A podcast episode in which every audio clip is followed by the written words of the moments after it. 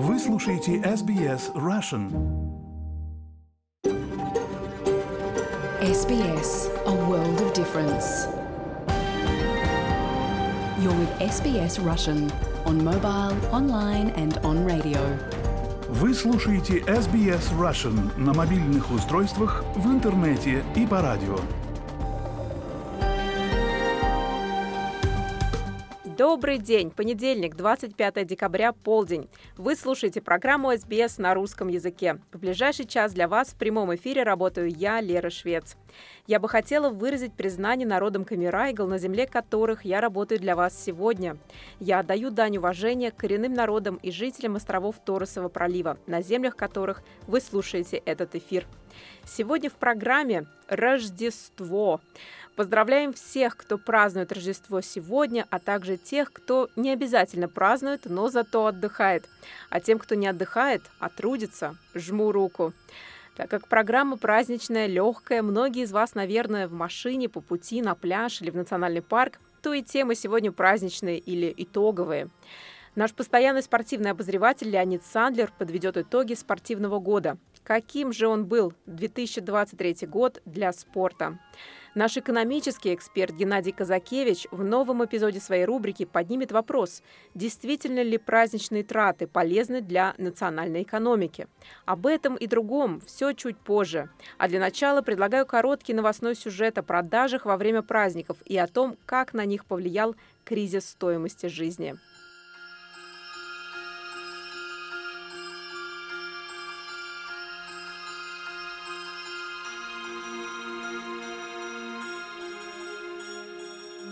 Розничные торговцы рассчитывают заработать $9 миллиардов на продажах за последнюю неделю перед Рождеством. Австралийская ассоциация ритейлеров сообщает, что прогноз розничных продаж в торговый период с ноября по 24 декабря в этом году на 1% выше и достигнет $67 миллиардов. Умеренно улучшенный прогноз обусловлен распродажами в Черную пятницу в ноябре и отсрочкой процентных ставок в декабре. Расходы на продукты питания являются самой большой категорией – $27 миллиардов. Это на 3% выше, чем в прошлом году. Ожидается, что расходы на товары домашнего обихода и гостиничный бизнес сократятся из-за давления кризиса стоимости жизни. Генеральный директор Австралийской ассоциации ритейлеров Пол Захра говорит, что в это Рождество потребители экономят больше, чем в предыдущие годы. Мы ожидаем, что австралийцы потратят $67 миллиардов перед Рождеством в этом году, что примерно на 1% больше, чем в прошлом. Поэтому это довольно скромно, но если вы углубитесь в детали, прогнозируется, что средние рождественские расходы на человека составят $646, и это меньше, чем в прошлом году. Главный экономист АМП Шейн Оливер говорит, что давление стоимости жизни является одной из основных причин, почему покупатели предпочитают делать рождественские покупки заранее. Когда у домохозяйств тяжелые экономические условия, они ищут распродажи. Люди говорят: раньше я не так сильно беспокоился о распродажах, но теперь мне нужны выгодные покупки. Я собираюсь потратить деньги только в том случае, если мне удастся найти хорошее предложение. Поэтому они продают больший вес распродажам. Следовательно, Черная пятница и Киберпонедельник перенесли часть этих расходов из периода рождественской суеты в ноябрь. Несмотря на это, ритейлеры ожидают, что Boxing Day 26 декабря будет днем с сильными показателями торговли и трат. Почти половина потребителей, опрошенных Commonwealth Bank, планируют воспользоваться распродажами 26 декабря, при этом 49% из 1000 респондентов заявили, что будут охотиться за скидками. Для сравнения, в 2022 году 42% заявили, что заинтересованы в построждественских распродажах, а в 2021 году 40%. Господин Захра говорит, что до 2/3 прибыли ритейлеров приходится на важнейший период рождественских продаж. Он говорит, что в потребительских покупках, совершаемых в Boxing Day 26 декабря, есть определенные закономерности. Что касается 26 декабря, люди стремятся потратить деньги на себя и свою семью. Мы знаем, что многие товары для дома особенно хорошо продаются, но в равной степени это также одежда. Сезон завершается, и ритейлеры хотят избавиться от товаров текущего сезона. Многие австралийцы меняют свои привычки в расходах, но это особенно верно для семей, которых сильно затронула текущая экономическая ситуация. Эдвина Макдональд, исполняющая обязанности исполнительного директора Австралийского совета социального обслуживания. Она призвала федеральное правительство лучше поддержать австралийцев с низкими доходами в преддверии Рождества. Мы просим срочно увеличить выплаты по поддержке доходов, чтобы привести их в соответствие с выплатами в размере $78 в день. Мы призываем правительство увеличить финансирование общественных услуг, чтобы иметь возможность поддерживать людей во время нужды, а также искать пути снижения затрат на электроэнергию для людей с самыми низкими доходами. Господин Оливер говорит, что он не ожидает значительного роста показателей розничной торговли 26 декабря в этом году. Я не думаю, что распродаж 26 декабря будет достаточно, чтобы компенсировать это. Год назад люди все еще выходили на распродажи 26 декабря, но они уже не были такими же впечатляющими, как раньше. На самом деле мы наблюдаем это последние 3 года. Замедление темпов праздничного шопинга может даже повлиять на экономический рост Австралии. Опять мистер Оливер. Это в некоторой степени плохие новости для экономики. Я думаю, вы могли бы возразить, что Резервный банк, Центральный банк хочет видеть более слабую экономику, хочет видеть меньше расходов, чтобы охладить ситуацию и остановить инфляцию. Но это действительно более тяжелое время, особенно для розничной торговли, поскольку люди тратят меньше. Не забывайте, что потребительские расходы в Австралии составляют около 60% от общих расходов. Так что это большая часть нашей экономики, ее самый крупный компонент. И очевидно, когда домохозяйство потребителей находится под давлением, это приводит к снижению темпов роста и, конечно же, влияет на экономический рост в целом. Репортаж Адрианы Вайнсток, команды SBS News, на русский язык перевела и озвучила Лера Швец для SBS Russian. Вот такие новости и прогнозы. И к этой же теме обращается Геннадий Казакевич, экономист университета Монаша, наш постоянный эксперт. В своей рубрике с экономическими обзорами новостей Австралии и мира Геннадий задается вопросом, действительно ли праздничные траты полезны для экономики. Предлагаю послушать.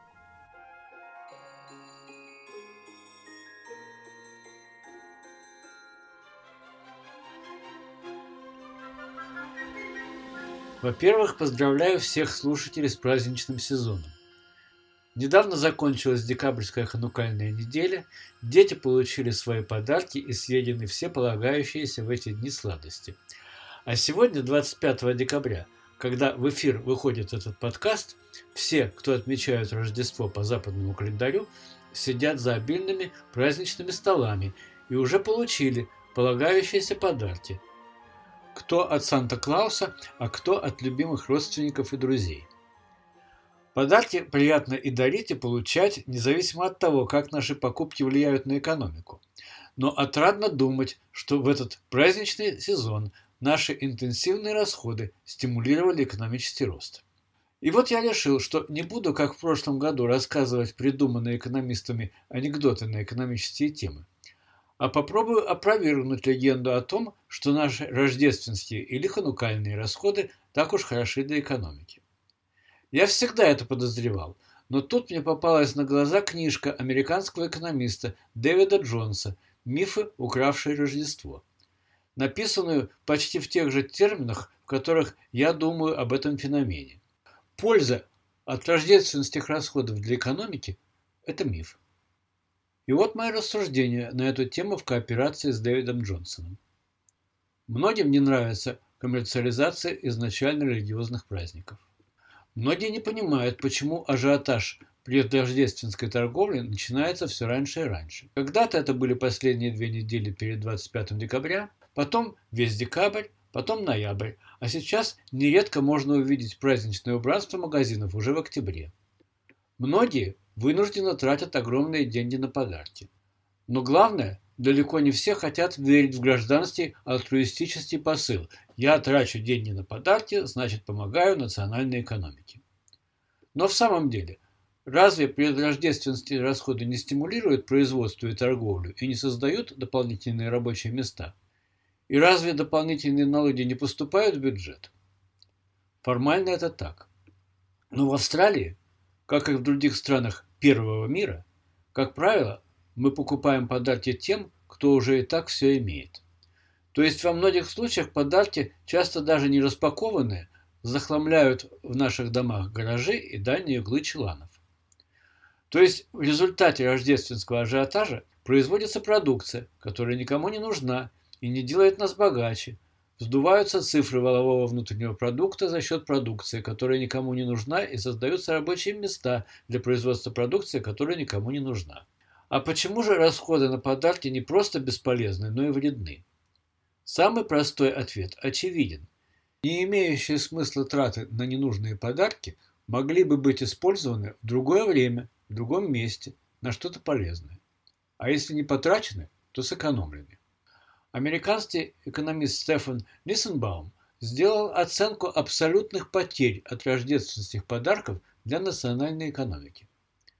Они исчисляются как разница между общей ценой подарков и их стоимостью, в которую получатели подарков их для себя оценивают.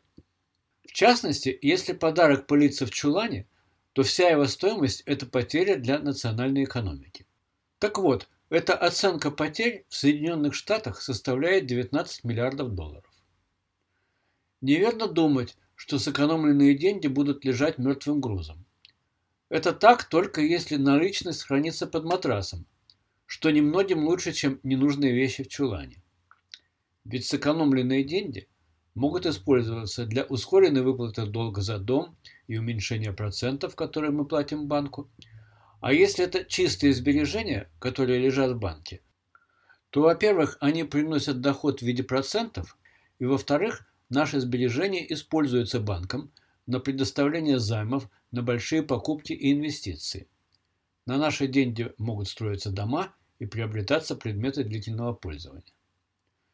Наши сбережения, не потраченные на подарки, могут вкладываться в частные пенсионные фонды, приносить доход и добавлять к нашей обеспеченности в старости. И, наконец, мы можем сами инвестировать их в экономику и тем самым делать богаче себя и страну. То есть наши сбережения не менее патриотичны, чем наши расходы, особенно расходы на ненужные вещи. До сих пор мои рассуждения касались только тех граждан, у кого нет проблем потратить деньги на подарки, и они могут воспользоваться свободой выбора, покупать подарки или делать дополнительные сбережения, сокращать долгосрочные долги или инвестировать. А что, если мы не имеем тех денег, которые чувствуем себя обязанными потратить на подарки? Римский папа Фрэнсис сказал, что это форма материального рабства. С точки зрения экономиста совершенно ясно, что тратить деньги, которых нет, это значит влезать в долги на кредитные карты. И то, что мы тратим на подарки в праздничный сезон, придется отдавать после праздников, а значит сокращать наши расходы по сравнению с тем, как если бы мы тратили деньги равномерно в течение года. То есть по отношению к той категории населения, которая покупает подарки в долг, никакого выигрыша для экономики вообще нет. То, что перетрачено в праздничный сезон, будет недотрачено после праздников. И в заключение я хочу привести аргумент, который вроде как опровергает все, что было сказано до сих пор. Мы любим дарить и получать подарки. Значит, в экономических терминах сам процесс выбора дарения и получения подарков имеет потребительную стоимость. А если в этом процессе создается потребительная стоимость, не являющаяся самими подарками, даже если подарки окажутся потом в чулане, расходы на эти подарки экономически эффективны. Так что получайте удовольствие и до встречи в следующем году.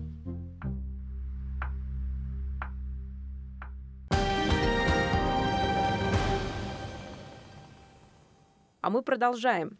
Наш постоянный спортивный обозреватель Леонид Сандлер подводит итоги, каким 2023 год был для спорта.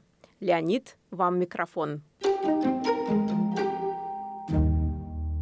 Добрый день, уважаемые радиослушатели. Пришло время подводить спортивные итоги уходящего 2023 года. Делали много репортажей о спортивных событиях уходящего года. И что приходит в голову, наиболее интересные моменты, давайте с вами обсудим. Зимой у нас в Австралии, в Новой Зеландии проходил чемпионат мира по футболу среди женских команд. Этот турнир привлек огромное внимание любителей футбола всего мира. Он был наиболее успешным турниром такого рода за многие-многие годы. Наша женская сборная, команда под названием «Матильды», поистине народная команда, всегда собирала полные стадионы. Все билеты были проданы на матчи наших девочек. 12 подряд наших матчей с участием сборной Австралии за прошедший год и даже больше, чем год, собирали полные стадионы. Более 700 тысяч болельщиков и болельщиц пришли на стадионы, когда играла наша команда. И многие миллионы следили за чемпионатом мира и за прогрессом нашей команды. Никто, конечно, не мог предполагать, что наши девушки так хорошо сыграют. Все помнят четвертьфинальный матч сборной Франции. Сборная Австралии выиграла по пенальти со счетом 7-6. В полуфинале мы уступили сборной Англии, За третье место проиграли сборной Швеции. Но сердца болельщиков нашей страны были отданы нашим футболисткам. Вся страна следила за успехами нашей команды. Саманта Кер, наш капитан, она была признана лучшей футболисткой Азии. И, конечно, любимица публики, элегантная Мэри Фоллер, которая красиво отдавала пасы, у нее шикарное ведение поля. Безусловно, это хайлайты чемпионата мира по футболу. Что дальше с нашей сборной женской будет?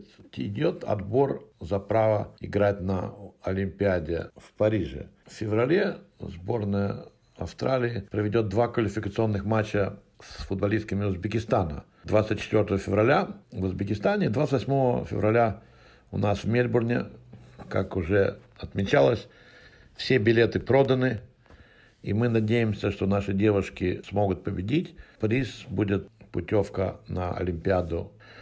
Много девушек и женщин начали играть в футбол благодаря чемпионату мира и успехов наших футболисток. Где бы я ни был, в каких бы школах я ни был, преподавая шахматы, девочки всегда только говорили о футболе. И это очень приятно. Футбол развивается.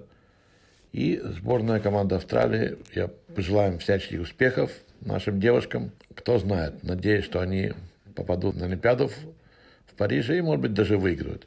Говоря о мужской сборной Австралии Соккерус, после успешного чемпионата мира 2022 года в Катаре, наша сборная начала отбор к следующему чемпионату мира по футболу, который пройдет в 2026 году в 3 странах. В Соединенных Штатах, Канаде и Мексике. Это очень многоступенчатый отбор для азиатских команд. И уже мы сыграли несколько матчей. Выиграли в Мельбурне у команды Бангладеш 7-0 и выиграли у команды Палестины. Такой длинный отбор. Надеюсь, наша команда проведет его успешно. В ближайших планах сборной Австралии Кубок Азии, который начинается в Катаре с 12 января до 10 февраля. В чемпионате в Кубке Азии сыграют 24 команды. Они разбиты на 6 подгрупп. Сборная Австралии сыграет в группе «Б» со сборными Узбекистана, Сирии и Индии. Первый матч уже 13 января. Это будет хорошее время в 10:30 p.m. вечера. То есть можно будет смотреть в прямом эфире. Как всегда, в Азии фавориты считаются команды Японии, Саудовской Аравии, Южной Кореи, Иран, Катар, и другие команды тоже сейчас становятся сильнее и сильнее. Конкуренция возрастает. По 2 команды из каждой группы выйдут в плей-офф, плюс еще 4 команды, занявшие 3-е места в группах. Посмотрим, как сборная Австралии сыграет. Наши футболисты в команде собраны не только игроки, которые играют за границей у нас, но и игроки, которые играют в A-лиге в нашем местном чемпионате, где борьба идет очень интересно, и моя любимая команда Мельбурн Виктори выступает очень неплохо. То есть такие футбольные события. То теперь давайте перейдем к другим спортивным событиям уходящего года. Ну, я не являюсь большим поклонником крикета, я мало знаю о крикете, но я следил внимательно за Кубком мира по крикету, который продолжался почти 2 месяца. Крикет, как вы знаете, или крикет, один из самых популярных видов спорта в нашей стране. И этот турнир Кубок мира почти 2 месяца продолжался. Однодневные матчи пошли почти 2 месяца. И кульминацией был финальный матч, который был 19 ноября этого года. В Индии на стадионе присутствовало почти 100 тысяч человек, и все они, пожалуй, не все, но 99% и 0,9% были одеты в голубую форму, в форме сборной Индии. Присутствовал премьер-министр Индии Моди, и, конечно, индусы думали, что Индия победит.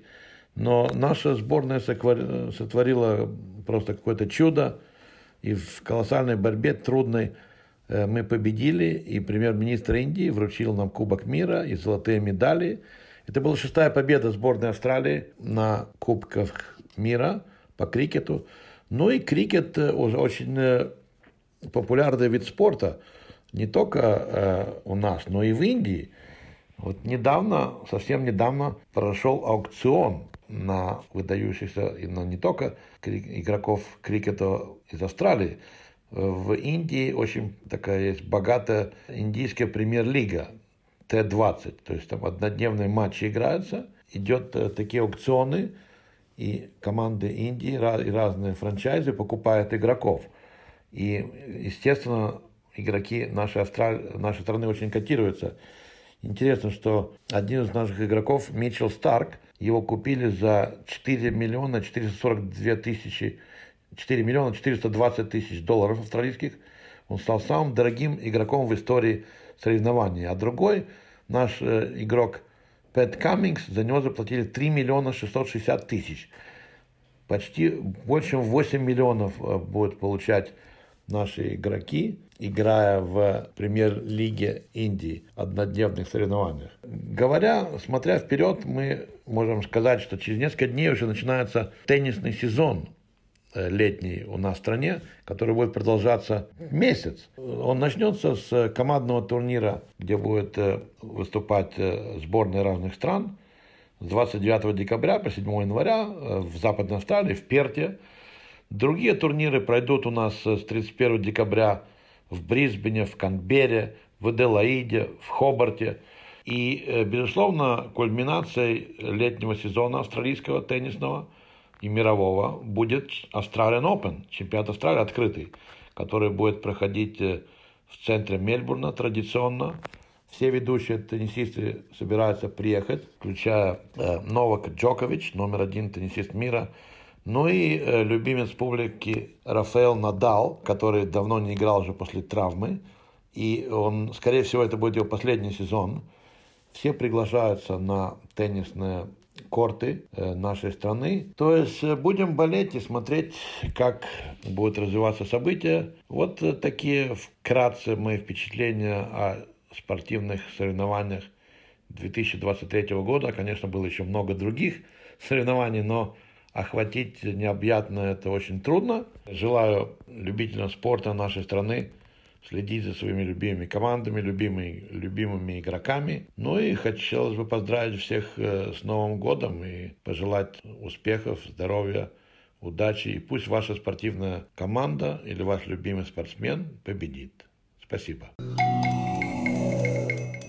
Вы слушаете рождественский выпуск SBS на русском языке. С вами Лера Швец. Под конец года хочется вспомнить любимое. Вот мое самое любимое интервью уходящего года было с поэтом Юрием Михайликом. И, пожалуй, сама встреча с Юрием Михайликом в Сиднее для меня была одной из самых знаковых. Спасибо еще раз Юрию за разговор и передаю вам и вашей семье отдельные поздравления и желаю вам здоровья. Все против нас. И небо против. Но море все-таки за нас. Мне показалось, что вы океан очень уважаете, его при этом боитесь и благодарны ему. Я ничего совершенно не боюсь океана.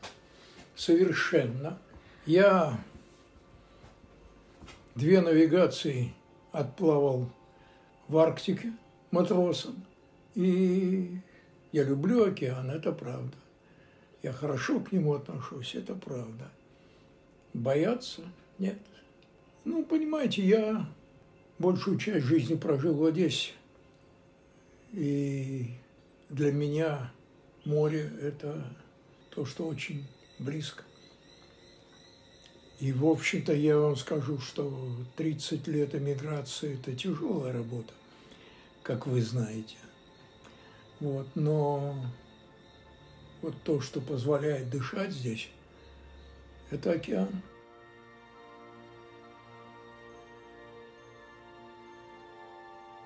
Я должен сказать, что Австралия вообще очень снисходительна к нам. Я, конечно, ей за это благодарен.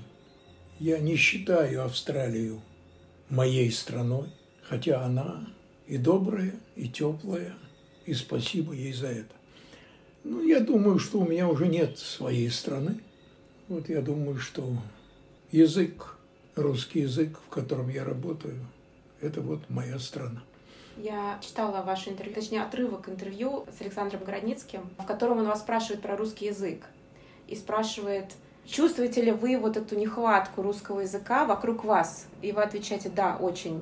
Вы до сих пор согласитесь со своими словами, что вам не хватает? Да, конечно. Конечно, безусловно, несомненно. Вот именно языка вокруг вас просто вышел на улицу, люди говорят на том же языке или какой-то... Понимаете, вот... когда вы живете в стране своего языка, хотите вы того или не хотите, вы очень много улавливаете не только из языка, но даже из молчания. Очень многое. И улавливаете, и понимаете, и чувствуете отношения. Для этого же говорить не обязательно. Ведь язык – это не только способ общения. Язык – это еще и путь мышления. Мы думаем в зависимости от того, на каком языке мы думаем. Я знаю английский на таком, на бытовом уровне. И это не определяет мой способ мышления. А думаю я по-русски.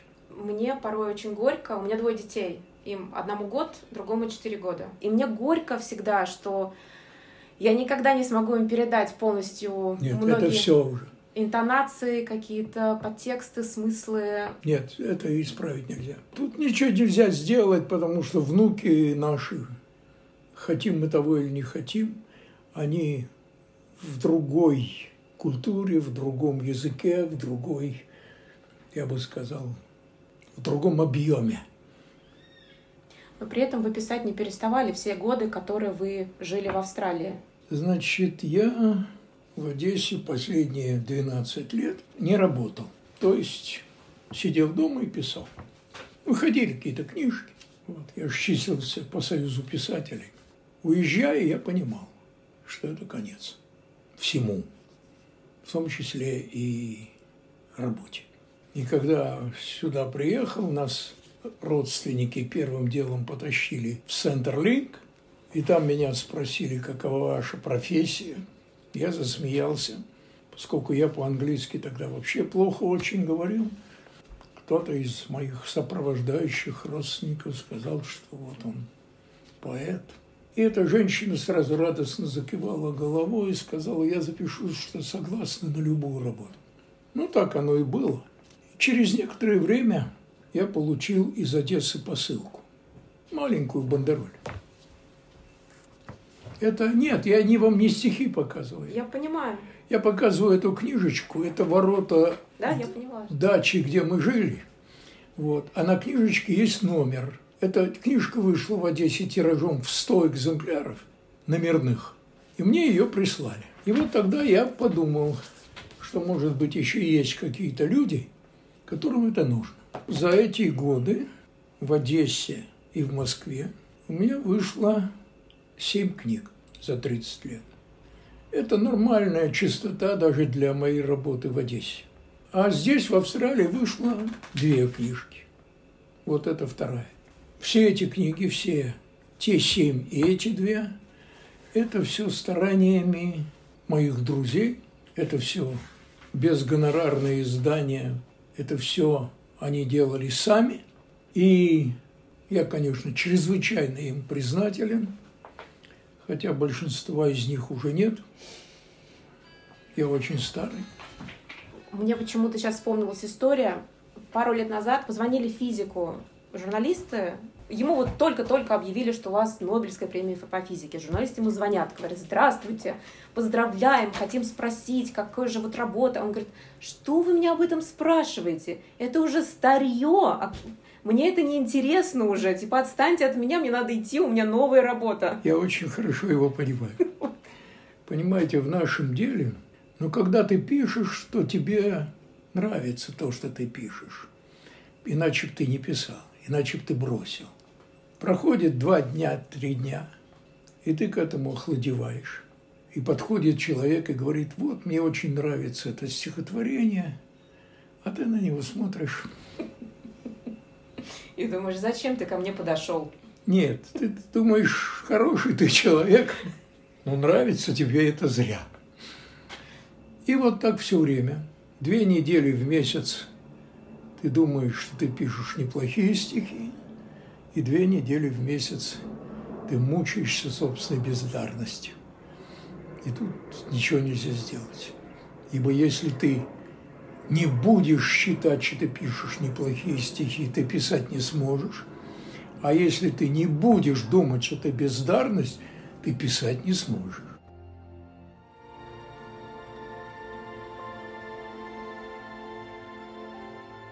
Я не пишу для всех. Понимаете? Есть стихотворцы, которые пишут в надежде, что их услышат как можно больше читателей. Пишут в надежде понравиться. Есть стихотворцы, которые стараются уловить настроение и тенденции читателя. Я к их числу не отношусь. Я пишу то, что мне пишется. И, в общем-то, мое представление о стихотворчестве вообще – это не для того, чтобы кого-то чему-то научить, это не для того, чтобы сделать мир лучше. Лучше за 6000 лет он так и не стал. Я просто думаю, что у Земли есть атмосфера. Это то, что не позволяет напрямую проникать к жесткому космическому излучению. Это то, что позволяет людям выжить на Земле. Искусство – это такая вот атмосфера. Не для того, чтобы, а потому что. Александр Сергеевич когда-то говорил: зависеть от царя, зависеть от народа, не все ли нам равно? Бог с ними, никому. Я понимаю, что каждый пишущий стихи сегодня на русском языке, он не должен становиться в строй, он не должен вписываться в иерархию. Пиши то, чем ты живешь. Если найдутся люди, которые тебя услышат, это хорошо. А если не найдутся, один читатель все равно у тебя есть. Вообще настоящего, серьезного, значительного много никогда не бывает. И, наверное, слава Богу, сказали вы. Как понимать и видеть то самое настоящее? Понимаете, я боюсь, что я вас рассержу. В русской поэзии есть несколько великих имен, с моей точки зрения. Вообще, все, что я говорю, это мое личное мнение. И больше ничего, никаких лицензий на правду у меня нет. Несколько великих имен, где-то 7 или 8. И приблизительно в 10 раз больше имен замечательных. Может быть, они не великие поэты, но это поэты, от которых задыхаешься. Сегодня, сейчас я знаю, насчитываю где-то 2 десятка прекрасных поэтов. Это совсем не те поэты, которые пользуются массовым успехом. Во времена позднего Пушкина, Пушкина времен Бориса Годунова, Пушкина времен «Капитанской дочки», самым популярным поэтом в России был не Пушкин.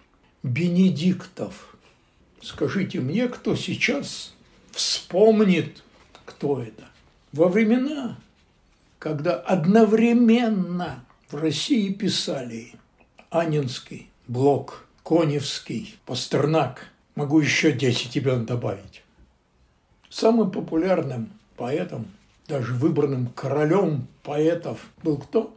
Вы не вспомните. Вадим Баян. Говорящая фамилия. Был настолько популярен, что Маяковский вынужден был отбивать у него девушку. Чтобы хоть как-то насолить. Да. Кто сегодня знает про Вадима Баяна хоть кто-нибудь, кроме филологов? Понимаете, это не говорит о поэтах. Это говорит о состоянии общества. Это говорит о масс-культуре. То же самое происходит сегодня. Как вы начали писать? А я не знаю. Ну, как вот... Ну, не знаю, я пишу стихи всю жизнь, с детства. Вот вы помните свой первый стих? Нет, конечно нет. Это чудовищно, слава богу, что я это не помню. А вот когда вы матросом плавали, вы писали? Конечно, это я... Я матросом плавал уже после университета. У меня уже к этому времени книжка вышла одна, первая. А почему, кстати, вы попали в матросы после университета? По распределению? А интересно было. А вам просто было интересно? Арктика – это самое красивое, что я видел в жизни. Может быть, еще рядом с этим может стать австралийская пустыня. В Австралии замечательные пустыни. Мы с женой объездили всю Австралию. Это, может быть, единственное, что нам удалось здесь сделать. Очень красивая страна, но страны все красивые.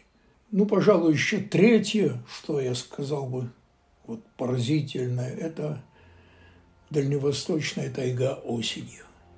Вот там Сучан, вот эти места, это ошеломительная вещь.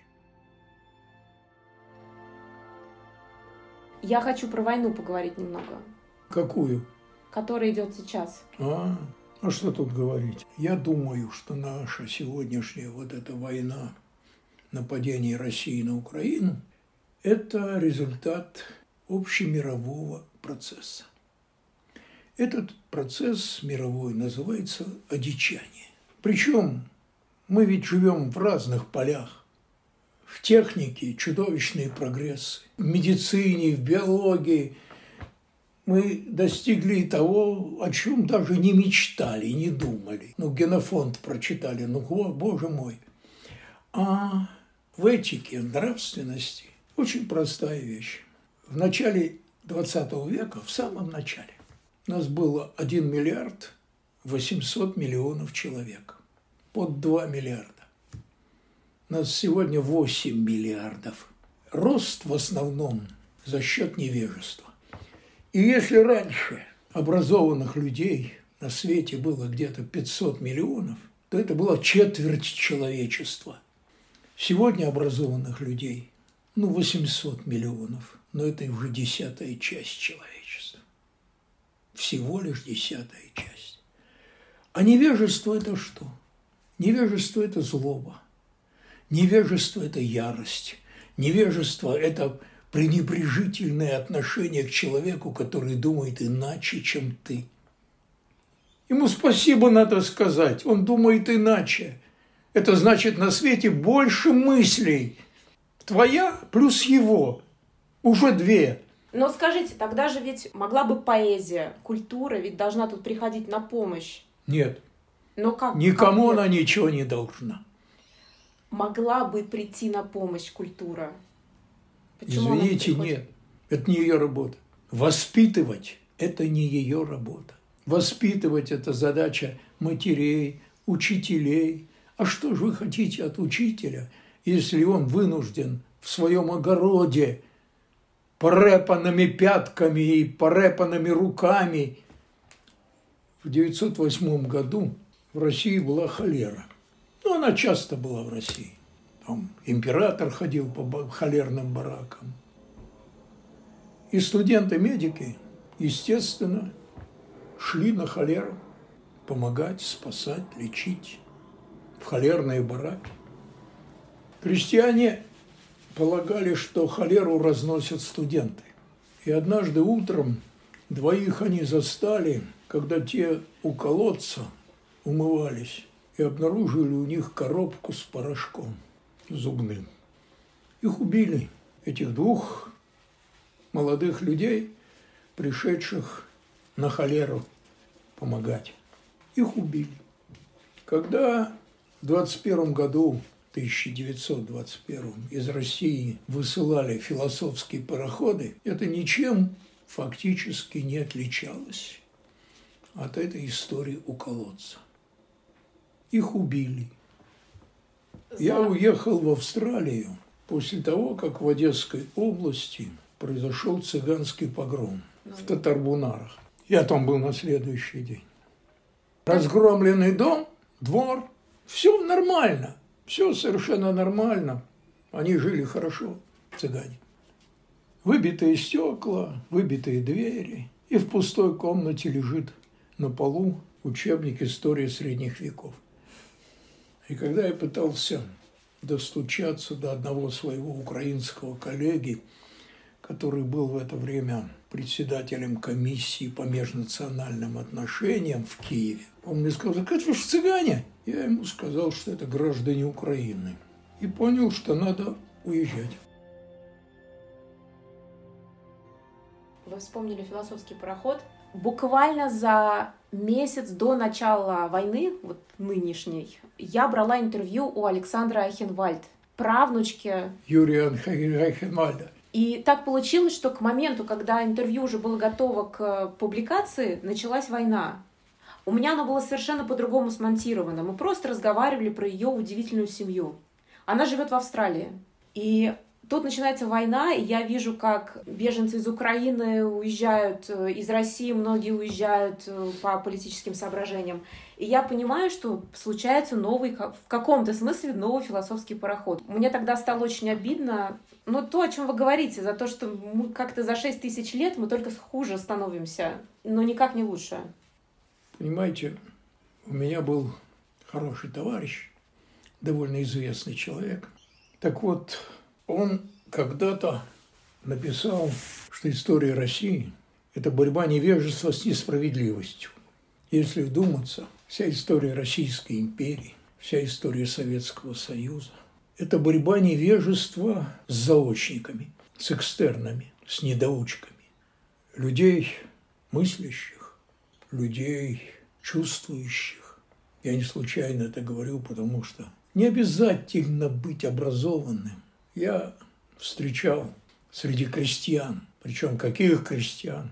Я когда-то работал на европейском Заполярье, и там снимал угол у женщины-коми. Ее нужно было просто записывать. И однажды она мне сказала: «И, милай, я ведь столько пережила. Я ведь первую империалистическую пережила, колхоз, вторую империалистическую». Умница была и очень добрый человек. Так вот, людей, которые умеют думать, людей, которые умеют чувствовать. Она, может, думать и не стала бы, но чувствовать она чувствовала. Она понимала, что колхоз – это такое же несчастье, как война. Кто такие были кулаки в 30-м году? Война закончилась в 22-м, гражданская. Это были люди, вернувшиеся с фронтов и за 7 лет поднявшие свое хозяйство. Представляете, как они работали, что они делали за 7 лет из разора, из голода, из нищеты. Они подняли свое хозяйство. После чего пришли горлопаты, пришли невежи и подровняли это так, что 30-й год страна помнила все время голод 30-го года. Милиции было приказано в города голодных не пускать. Людей высаживали из поездов, если у них не было с собой еды и денег. Это так загоняли людей в колхозы. Это была страна ликующего, торжествующего невежества. Я хорошо отношусь к Михаилу Сергеевичу Горбачеву. Он был очень невежественный человек. Человек маломальски мыслящий, маломальски думающий, он бы знал, что когда ты создаешь кооперативы, ты даешь директорам заводов возможность перейти с безналичного расчета на наличный. Это значит, что произойдет огромный выброс денег в экономику. И это значит, что начнется инфляция. А когда начнется инфляция, то люди, которые что-то производят, будут жертвами инфляции, потому что через 3 дня эти деньги уже не будут ничего стоить. И тогда вся эта ваша система арбитражных судов, медленная, длинная, годовая, никуда не будет годиться.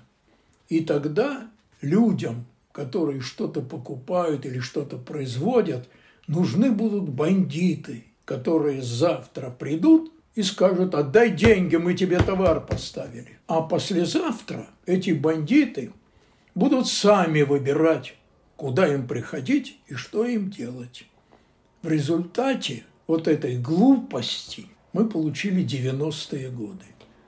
Мы получили толпу мальчиков в качалках, и мы получили уголовный мир.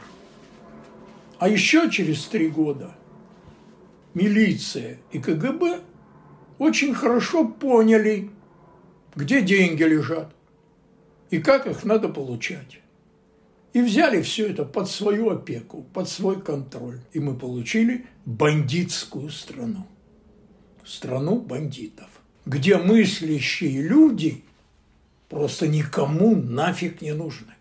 Поэтому мы сейчас не просто страна невежества. Мы страна агрессивного невежества. Мы страна невежества торжествующего, ликующего. И что самое грустное, что сделать с этим ничего нельзя.